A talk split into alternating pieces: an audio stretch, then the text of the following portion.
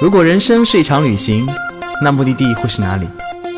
你可以选择带着疑问留在原地，也可以有多远浪多远。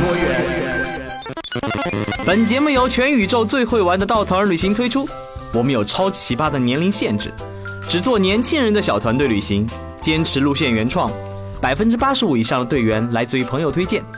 关注稻草人旅行，和我们一起出发，爱上这个世界。欢迎收听最信息有多远浪多远，我是道哥。现在依然是我们的十二月的温暖领队季，我们把浪在全球各地领队请到上海欢聚一堂，来分享他们的暖心的故事。今天请到嘉宾呢是我们去年的萌新领队 ET，Hello，大家好。然后 ET 满脸闪着小暖暖光啊，真的是特别特别的可爱温暖。因为我们刚刚喝了点小酒。ET 为什么叫 ET 呢？嗯，好问题。因为第一个，它是一个 international 的名字呀，嗯嗯 对啊，就不用翻译啊什么的，翻译。所以你叫 ET 叫 entertainment 是吧？都是。没有没有没有没有，呃，因为小的时候就比较天马行空嘛，射手座你懂的，就是也比较喜欢像那个呃，也是三体迷，对，然后就是比较喜欢小的时候喜欢天马行空，喜欢就是胡思乱想，然后也比较喜欢天文这块的一些一些小知识吧，呃，再加上那个电影，那个以前不是有一部那个那个 E.T. 那个电影吗，对、我觉得叫谁拍的吗？呃，你不用考我了，我也不知道，看过没你？看过看过斯皮尔伯格的。啊，对对对对对，暴露年龄了。嗯所以，嗯，E.T. 你叫这名字，就是因为你觉得你特别想自己变成那样的天马行空的遨遨游外太空的人了。没有，就是我一直跟他们说一个事儿，我说，哎，就是伪装成一个地球人挺挺不容易的。对 刚跟 E.T. 聊天，发现 E.T. 有特别特别奇特的那个成长经历啊。你是安徽人，然后在安徽长到四岁就去了北京。对对对，就是呃，嗯小的时候在安徽出生，然后后来的时候，父母因为工作关系就是举家，然后迁到了北京，长成了现在的这个样子。长成了怎怎么样子？哎呀，你懂的，就是肿了吗？没有没有，真的是圆润可爱。谢谢谢谢。所以 E.T. 现在你在腾冲生活，对对对，我就是自己一个人在腾冲那边。嗯，为为什么选择腾冲呢？哎，这个就是作为一个北京人，就是之前的时候在那个在在北京嘛，后来的时候就是世界很大，想出去看看嘛。那句话当时还不流行的时候，然后呢，我的确就感觉在城市里待的越来自己感觉自己明显变得特别易怒嘛。然后我就想，就是那出去走一走吧，就像用一年时间，然后来调整一下自己，然后最后再回北京该干嘛干嘛去。然后最后就是走了一圈，那个地方真的有毒。然后后来就是走了一圈，发现最喜欢的还是那儿，然后就回去了。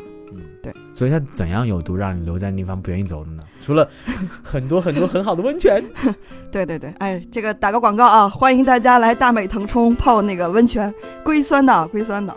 然后就是主要是人吧，我觉得一个地方，呃，让你产生感情啊，还有发生联系的，总归还是人。这个小镇很奇特，五湖四海的人都有，它不像大理、丽江那么出名儿，这几年可能出名儿一点儿。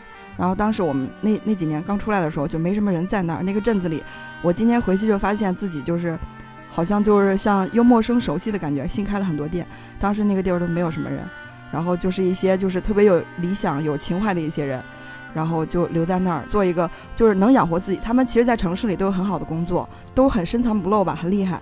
然后在那儿就喜欢那儿，然后留在那儿就是做自己想做的事情，这样一个有意思的小镇，有意思的人。然后我们就是相互在那儿，就是说，哎，第一次到那儿嘛，就是说，哎，你你的目的地是哪儿？你要去哪儿？然后我说啊，我就第一天来了，都说啊，我要去哪儿哪儿。说啊，那没什么好玩的。然后呢，后来的时候，大家相互劝，就是每天在一起聊啊，然后就是喝酒聊天嘛，每天很多分享很多很很有意思的事情。然后很多也比你年纪大的人，又年轻的人。然后后来就是相互劝着，就留下来嘛。然后结果一待在那儿待了三个月，对，一年嘛，本来计划出来一年，结果在那儿花了三个月。然后后来的时候，我就说不行，必须要走了。然后就走了，走了一大圈又回来了嘛。回来发现还是就是你在外边的时候会有一种想家、想想家的那种感觉嘛。但是我发现我想的是那儿，然后我就决定了，我就留下来，就在那儿待着。对真的，我想云南有很多很多喜欢飘在那边的人，什么大理有大飘啊，丽江有丽飘啊，对对对，啊腾冲原来也腾漂。也对对对，嗯，其实很多很多小伙伴在旅行的时候都会觉得，呃，想家。但有些人他会想一个某一个地方，比如说有些人喜欢泸沽边，嗯，有些人可能能喜欢那个洱海边，他觉得那地方像他真正的家的感觉，所以有些人就一到那儿就停下来，就不愿意再走了，不愿意移开自己脚步。对嗯所以你觉得吸引你的腾冲的地方，就是那边飘在那边的人。对，就是都是有这样的一个情怀吧，嗯叫“此心安处是吾乡”嘛，就这句话。对对，没有听懂这句话什么意思？没有，我挂道哥。哎，所以你在那边以什么为生呢？认识稻草人之前，对，认识稻草人之前，这是一个奇特的经历，特别好玩我原来是学的是影视动画嘛，然后在一家日本的动画公司做那个就场景设计。后来的时候，我就决定留在那儿之后，就是我是我我还是比较理性的。我想，首先我留在这儿，城市里的收入肯定不如这里，呃，肯定比这儿好。但是我想一技之长嘛，你要想留在这儿，就是能养活自己，对吧？我想我。就是罗列了一二三，第一个是我想干的是什么事情，第二个呢就是我能干的什么事情，然后很理智，最后我当时两个保留了两个，一个是木雕，还有一个是手工皮具。然后我是比较喜欢手工的嘛，就是后来我就想，那就手工皮具吧。木雕虽然是我我也很喜欢，但是它的可能就是现实来讲，它的就是经济价值可能没有像皮具这样就是更实用一点。就比如你设计出一些款式，给一些就是城市里的人也也可以用得上，就游客或者是就是一些比较时尚的人嘛，他可以用得上。但是木雕的话，你很挑人的，就是比较现实，所以最后就决定来做这个手工皮具。所以相当于在腾冲开了一家小店，对对对，然后就养活自己的情况怎么样？看来不怎么样，卖不来稻草人了。没有 呃，当时吧，怎么说呢？就是我要求不高，我这个人要求不高，就是那个只要能养活我跟我家狗就可以了。然后，但是旅游就是和顺嘛，我在和顺古镇，嗯它也是一个旅游，就是旅游景区嘛。它有淡旺季，就是淡季呢有半年，旺季呢也有半年。然后淡季的时候，我就自己就是背着包自己出去走。就是我觉得，就是那几年吧，就是你你出去走的时候，自己的状态跟原来在城市里的状态是完全两个人。我觉得就是有新鲜的血液，就像活了一样，所以我就就保持嘛，就挣了钱，然后能养活自己的情况下，自己继续出去走，然后就是就是这样的。所以半年开店，半年关哎，店，对对对 很潇洒自由的生活哎。对对对，那怎么入坑入稻草人的坑的呢？这这个就是比较好玩儿。当时我我想的是嘛，就是中间的话，其实也经历过几次就是其他的创业，因为我想就是你要想解锁更多的地方嘛，就是很现实的问题，你需要资金去支撑你嘛。我想那做一些什么事儿呢？我跟朋友一起合伙开过那个音乐餐吧嗯，也在我们古镇里，然后开了一年多吧。然后后来他们那个就是合同是跟当地的政府签的嘛，到期了。然后那个公司他走了，后来之后就我就想，那我再干点什么呢？就是还我还是比较理智的，我想我能干什么，我想干什么，然后罗列了一圈儿，然后呢，就是也是现在另外一个职业嘛，就是插画师。然后我想，哎，我有一个很好的朋友，我们经常聊嘛，就是现在一个比较流行的一种就是呃工作方式叫 digital nomad，嗯就是数字游牧民族嘛。然后你可以就是带着电脑去哪儿都可以工作，不需要就 base 在某个地方。然后我想，哎，这个很好。然后呢，我就在网上找他，他推了我一些国外的网站，还有国内的网站。我是在捷克网上，对，看到了道道的广告。我以前真的不知道我我们在什么上面有什么广告来着？捷克，捷克网。对，它是一个就是呃提供给自由职业者的一个一个一个一个就是 A P P。啊，对，然后呢，我就看到了，我一看这个条件嘛，就是哎，我感觉这个人说的好像就就是是我呀，对啊。然后我说我试一下吧，投一下。就像我觉得我这个人运气吧，就是没有那种特别大的运气，然后但是小运啊，什么一些小的运气还是有。我一想没想过就是能他能给我打电话是中招，就是中中了怎么样？然后有一天是牛仔，我记得特别清楚，牛仔给我打电话，然后当时我都换了云南号了嘛，就是我说我看是一个座机号零二幺。我说我都到云南来了，怎么还有广告给我？对，还有广告电话给我打过来那。时候不在云南我在云南，啊，在云南，当时还在云南，然后就是当时就是，然后想想做一些其他的事情嘛，然后我我想，那我接我我看了几秒钟，我说我接还是不接呢？算了，我说接接看吧。我在那个对我说，在这个小镇里没有什么太多的新鲜的事物，我说看看现在外面都在卖什么东西。对跟那个卖广告的还聊聊天，对啊，我说，然后我就接了嘛，就是特别好玩。他说：“喂，您好。”我说：“哎，您好。”他说：“呃，请问你是谁谁谁吗？”我说：“对。”然后我说：“您是哪位？”他说：“啊，我这边是稻草人的。”我说：“啊，稻草人 想起来对吧？没有，你你听我说，特别好好玩儿，因为我是做手工皮具设计嘛，就是我那个店是在古镇 CBD 的位置，你知道吗？嗯 然后就是合作过，包括就是客人嘛，非常非常多，全国各地，包括世界各地的游客也有嘛。然后我们都有都有联系嘛。然后他们就说啊，你为什么就是要批量做的更更那个名气大一点？我说不用。做的大一点的话，那个就是可能忙不过来。然后后来我一想，稻草人是那个卖皮包的吗？哎，说起这点，我有一个很好玩笑话，就是当年那个我们二号老板写了一篇文章，是他当年来稻草人五年的一个故事。嗯，然后下面有一个留言特别精彩，上面是哇。嗯、你们公司的东西我特别喜欢，尤其那个皮 那个那个皮带，他选了这条作为精选留言，太好玩了。而且当时我们我们的那个顾问接有接电话也是打电话来，哇，你麻烦那个我有个什么什么皮包需要重新修复，那个人说不好意思，我们这是旅行公司啊，那转一下你的皮具部。对我当时就接到那个电话，第一反应也是这个。我说啊，我说我还想，我说哎，难道我的客人有跟这个就是稻草人就是做皮包这个有什么联系？把我推荐给他，就是因为我是做做私人定对私人定制嘛。我说难道他觉得我设计的包很优秀，然后要把我就是怎么样怎么样？想多了。后来我说啊，然后我说是那个就是。那个皮包的那个吗？他说不是不是不是，要 是我牛仔就不要你了，投了简历自己都不记得了。我忘了，我忘了，就是记性那时候也不太好。然后后来的时候就聊了嘛，他说你是不是投了个简历啊，怎么样？然后就一聊，后来就是电话面试各种的，然后再视频面试，然后再到这边来就是培训，然后再面试，再考核，就是一系列的嘛。然后到现在变成道道领队。所以享受这个过程嘛，因为对你的生活应该变化挺多的。你本来是在一个地方常住，半年旅旅行，现在变成就是你很多工作是要到处到到处带队。对，就是当时其实我来之前嘛，他们通知我就是过了，然后来参加培训考核的时候，我是犹豫的。嗯我在想，如果就是这穿插一个小的故事，就是以前吧，我我因为我本身自己在外面走的时间比较多，就是一有空就背个包出去了嘛。嗯然后我就跟云南的一个朋友，我们都是常住在那边。我说为什么就是现在国内的这个旅游市场做的这么烂，全是那种就是一说这些就是大家都是购物或者怎么样，就是相互骂嘛。嗯我说我们能不能做一条这样的线，就是就以腾冲这边以为基点往那个。呃，六库你去过吗？就是怒江坝啊，那里面对，啊很美很美。我们开着车自己去嘛，发现很多很小的地方。我说我们能不能自己就是来开发一下这样的路线？就是有人过来的话，我朋友他们都是开客栈干嘛的？我说我们一起来做这个事情。折腾了一段时间，后来就是因为资金断流了，这个事情就流产了。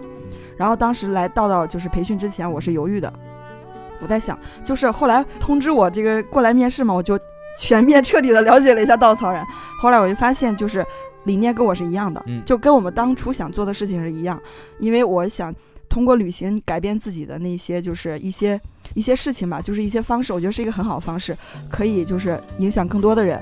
然后正好就是就像那个，我当时记得特别清楚，就是小付在那个培训的时候讲，他就说去那个澳大利亚那个公司去看的时候，他他就觉得这个世界的另外一端居然有人做着跟你一样的事情，你想做的事情。对对对对对。然后我当时来到这儿，我就就发现就是这样的感觉，就是居然有人做了你想做的事情，而且正在做，我要不要加入？当时我其实我很犹豫，我想如果我加入的话，那就很实际的问题啊，那我的店怎么办？嗯，毕竟 CBD 的位置嘛，对吧？这个房租还是很贵的。然后呢，我就说，如果 我知道 CBD 多少钱一个月，还还是还是还是蛮贵的，嗯还是蛮贵的。现在炒得更高了，对，就是中国的这些，哎，这个房高考房地产的人，真的是非常非常的火，现在。对对对。然后我就想，那我仔细衡量了一下嘛，想了一下，我说，那现在年轻嘛，可以做自己想做的事情，那就做吧。这个钱嘛，以后再赚多无所谓吧，这样。然后呢，我就衡量了一下，就那我说去吧，就来培训了嘛。那能不能过就另外一回事儿嘛，对吧？努力过了，然后结果过了。过了之后，我就把我的店，就是后来的时候，正式开始今年投入忙工作忙的时候，我就把我的店关了，挪到了院子里。嗯，就是我们租了个院子嘛，在云南，我们有一帮这样的朋友，我们一起租了个院子，然后就是把我的工作室呃搬到了院子里，就做不对外，不像 CBD 的位置游客很多嘛。当时开那个店的时候特别好玩。就是路上有很多那种叔叔阿姨啊什么的，然后我就问，哎，你这么小，你一个人在这儿吗？我说对呀、你失恋了吗？我说没有啊，你是有什么故事吗？我说没有啊，就是喜欢这儿。他们觉得就是这个不太正常，怎么样？他们可能眼中很多人在那边像逃避一样，就是对对对家里有什么事儿才会过去。其实很多人年轻人向往自己想望的生活啊。对对，但是我就说就是很纯粹，就喜欢这儿。然后他说：“哎呀，你真棒！”我心里想，哼哼，你心里想肯定是幸好不是我们家闺女，要不然腿打断。对，就是很多这样的人问你。然后我现在就把我的店就是搬到了院子里，嗯，院子里那个客流量没那么多吧，就是你接的单就没有那么多，主要还是做私人定制，就是以前积累的一些客户啊。然然后都是口碑传播，他们觉得好就推给他们的朋友，就是客户的质量还是可以的，所以还行。其他的就是呃做那个插画师嘛，偶尔然后所以你平就带队。时很多在不带队的时候，还是会做私人定定制的皮具跟插画，对，就是虽然拖了他们很久，所以你 但是也会做这一年大概多少时间带队了呢？在我没有算。那天他们给我发了一个那个数字，好像一百多少天。哦，将近一半时间带队耶，对我，我今年今年对我不知道可以拒绝这个事情。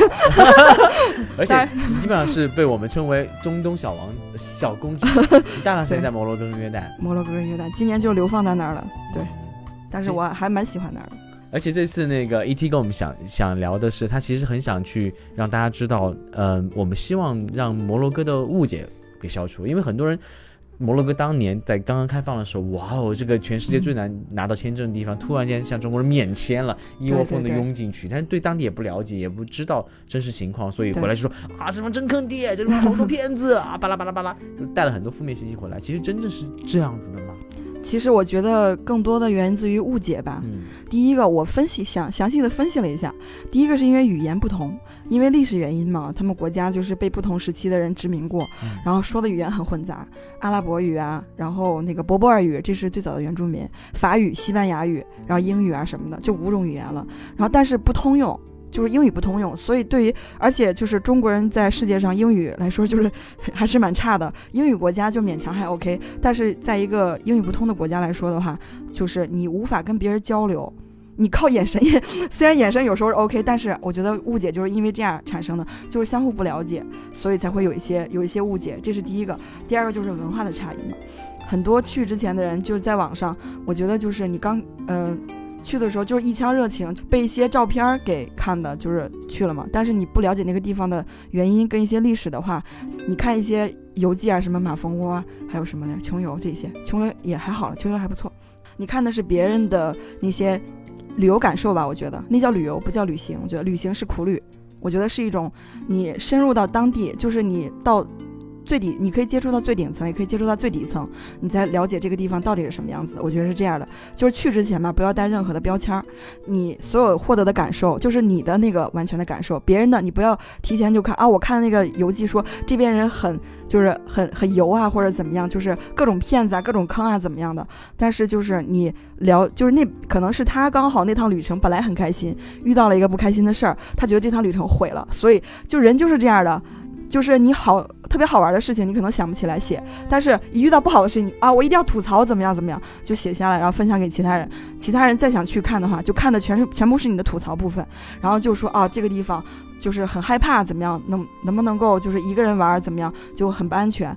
但是我觉得就是放开芥蒂吧，我觉得是这样。至少我在那边遇到的所有人，就包括在带队过程中，还有带队结束的时候遇到的人都非常非常的好。就是你了解他们的一些事情的话，你就知道为什么。所以你今年其实，在斋斋月的时候去到了摩洛哥，对，在穆斯林国家度过了完整的这个斋月时间。而且穆斯林斋月其实是一整个一个月时间，它是早上日出以后不能进食跟进水，然后日落之前不能进食进水。这对对对于对于很多游客来说是挺痛苦的。虽然当地对游客还是会开放一些餐食，但是我听说你想好像特别想跟他们一样学一学一个月的那个斋戒。对，我当时斋月头的时候是去约旦的，当时好像没有几个人去，就是斋月头去过，我就很无助。然后我想那怎么办呢？我就提前一周去了，我说感受一下吧，守个斋，然后就是守了三天，最后崩了。就是在街上的时候，然后当时我就我也是就是看了很多资料文献，就是穆斯林的文化说，如果你在街上。喝水，他们有人就是直接很粗暴的说写，如果你在街上喝水会被打怎么样的？然后其实你了解一下他的文化，就是其实对别人很残忍，他不能喝，看着你就是你会很那个什么。当时我说守了三天斋嘛，后来崩了怎么崩的？就是当时我是在那个安曼的时候，然后在走嘛，就是走比较深的地方的时候，然后太渴了又晒，那个五月的时候，斋月在五月真的很考验人。然后我实在渴的不行了，我就躲到了一个角落里喝了一口水，然后就崩掉了。然后有人看见打你了吗？没有躲到角落里了。其实穆斯林对我觉得对那个其他文化的包容还挺挺好的，而且他其实看到游客喝水、吃吃饭，他会一直会帮你，还会问你需不需要这样的帮助。对对对，就是其实他们的教义里面是很包容的，就是你不你不了解的话，在就是去之前，然后可能会对那个地方贴标签，觉得穆斯林很恐怖怎么样？但是我觉得啊，对，在此我要夸一下我们的产品大大真的很优秀。然后我们的线路里面就会，他会就是带你去深入，就是了解为什么它真正的样子是什么样的。我我觉得非常非常的好。他们嗯其实都是很平和的。我觉得有信仰的人，他们心里面都是很平和的。宗教宗教为什么它能传播的那么那么快那么广嘛？有那么多信徒，我觉得就是因为它最开始的时候都是传播一种正能量的，然后很好的，就是教人向善的。直到后来，我觉得是因为一些就是有有政治意图的人吧，他们玩政治权力的游戏啊，才开始搞的。我觉得是这样的。其实普通的老百姓都非常非常的好。嗯，那其实，在摩洛哥跟约旦带队那么长时间，还有这一年多带队的经历当中，有遇到什么特别温暖你的事情吗？有啊，就是还是说这个斋月的时候，嗯当时，呃，我是在那个就是摩洛哥那个斋月尾，斋月头是在约旦嘛，斋月尾的时候接近快结束的时候去的摩洛哥，然后我就想看看，就是觉得斋月的时候，就是他们。就是像人格分裂一样，很就白天的时候大家都很丧，无精打采的，一到晚上那个日就是日落之后，那个阿訇在那个宣礼塔里一喊，哎，可以吃饭了，就是这个意思。人家明天说是可以做礼拜了。对，然后但是当时那个情况嘛，就是那种感觉，然后大家做完礼拜就是。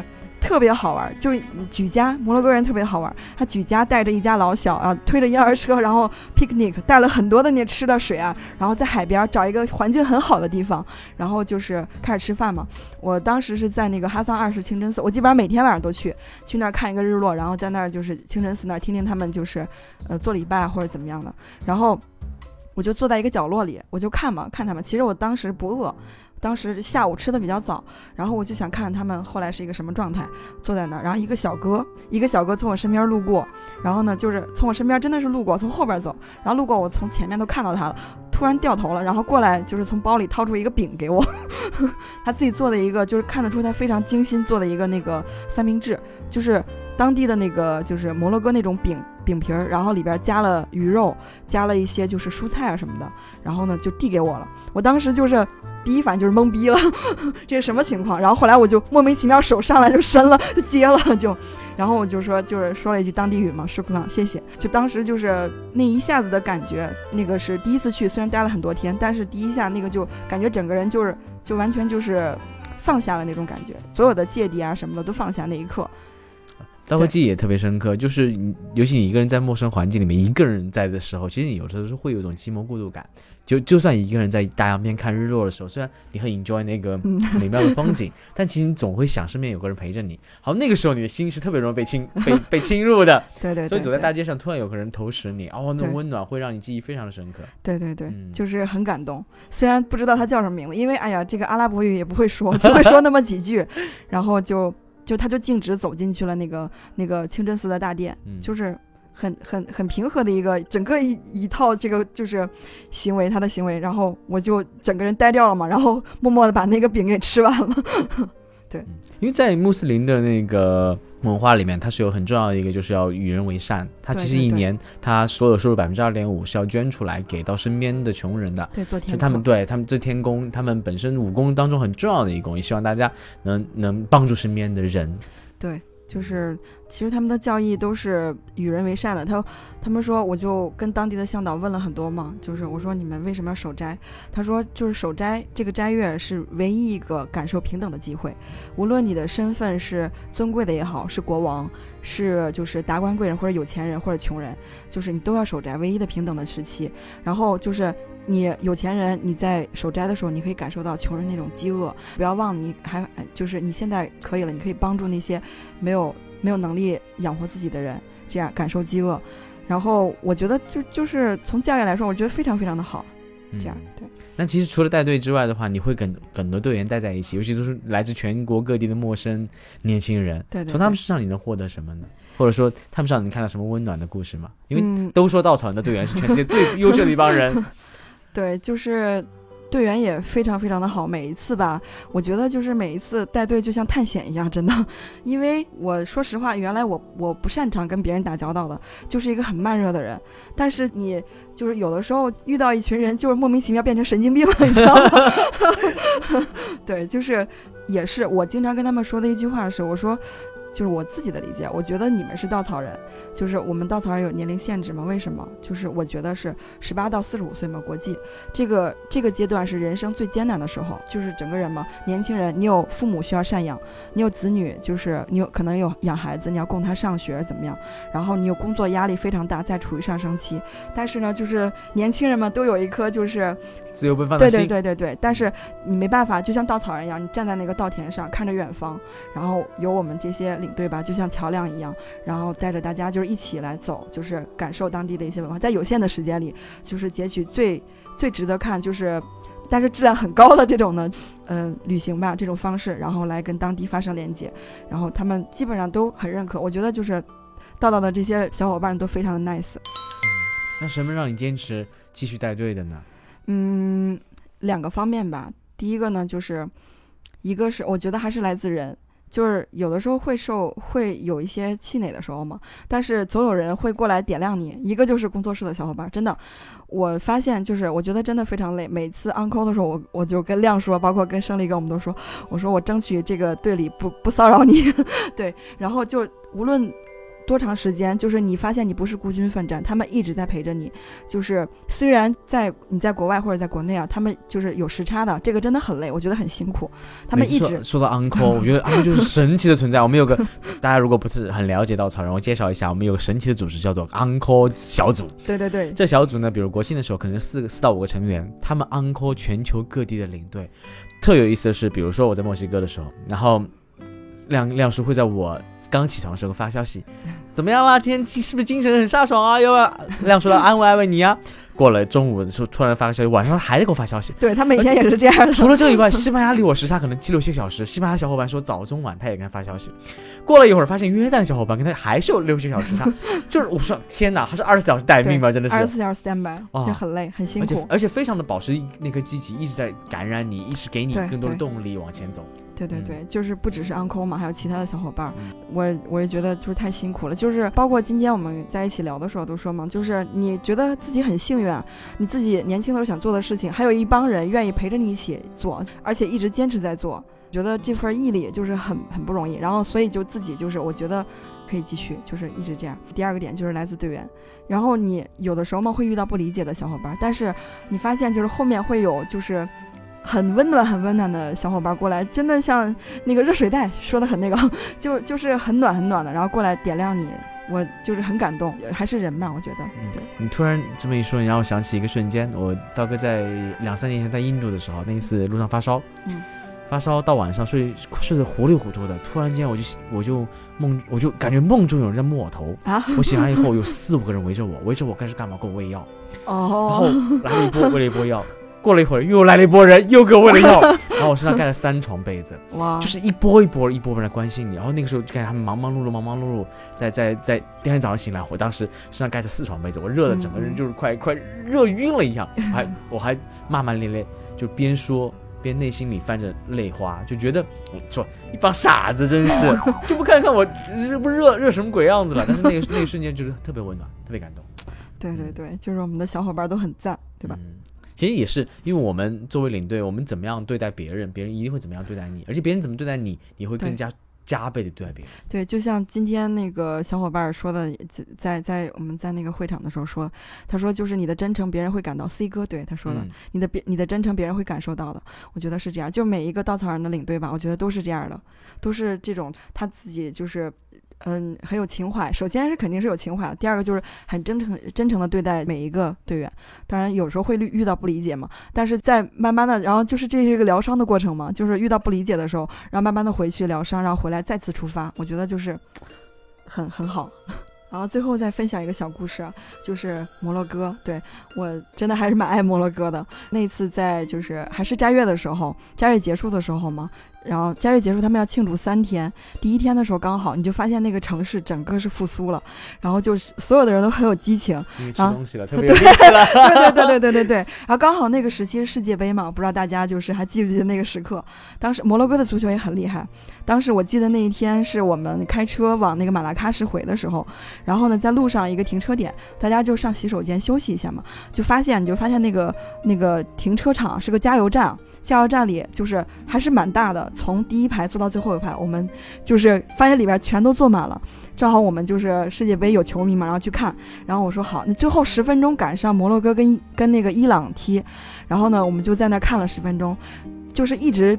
坚持到最后都是零比零嘛，然后最后就是很可惜被摩洛哥的那个队员踢了个乌龙球，就是零比一输了嘛。然后我们其实很可惜啊，对吧？我说，哎呀，怎么这样呢？然后大家就是拍大腿拍手啊，然后他们以为是你们在欢呼，对对对对，以为我们支持伊朗，然后后来就回头那个眼神就是 excuse me，然后我说赶紧跑。对，其实还是蛮喜欢，就是希望他们赢嘛那一天。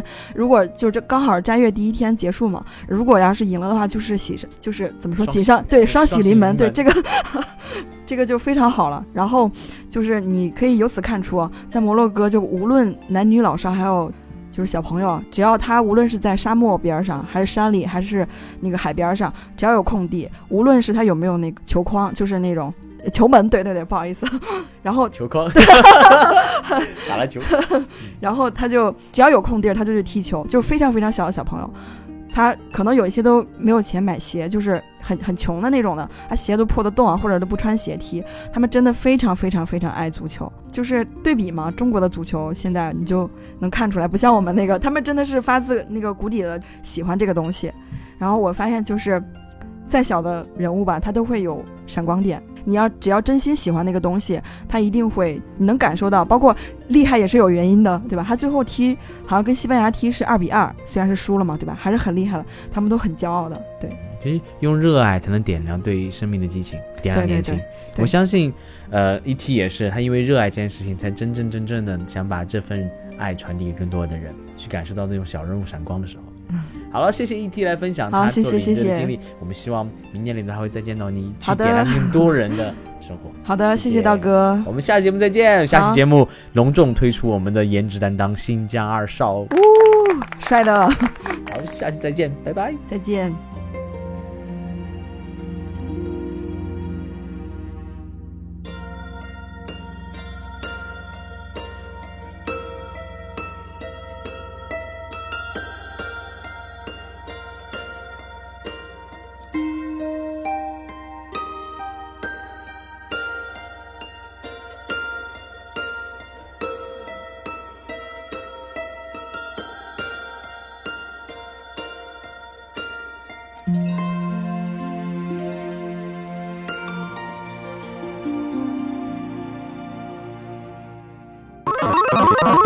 请搜索“稻草人旅行”，和我们德艺双馨、颜值出众的领队一起出发，爱上这个世界。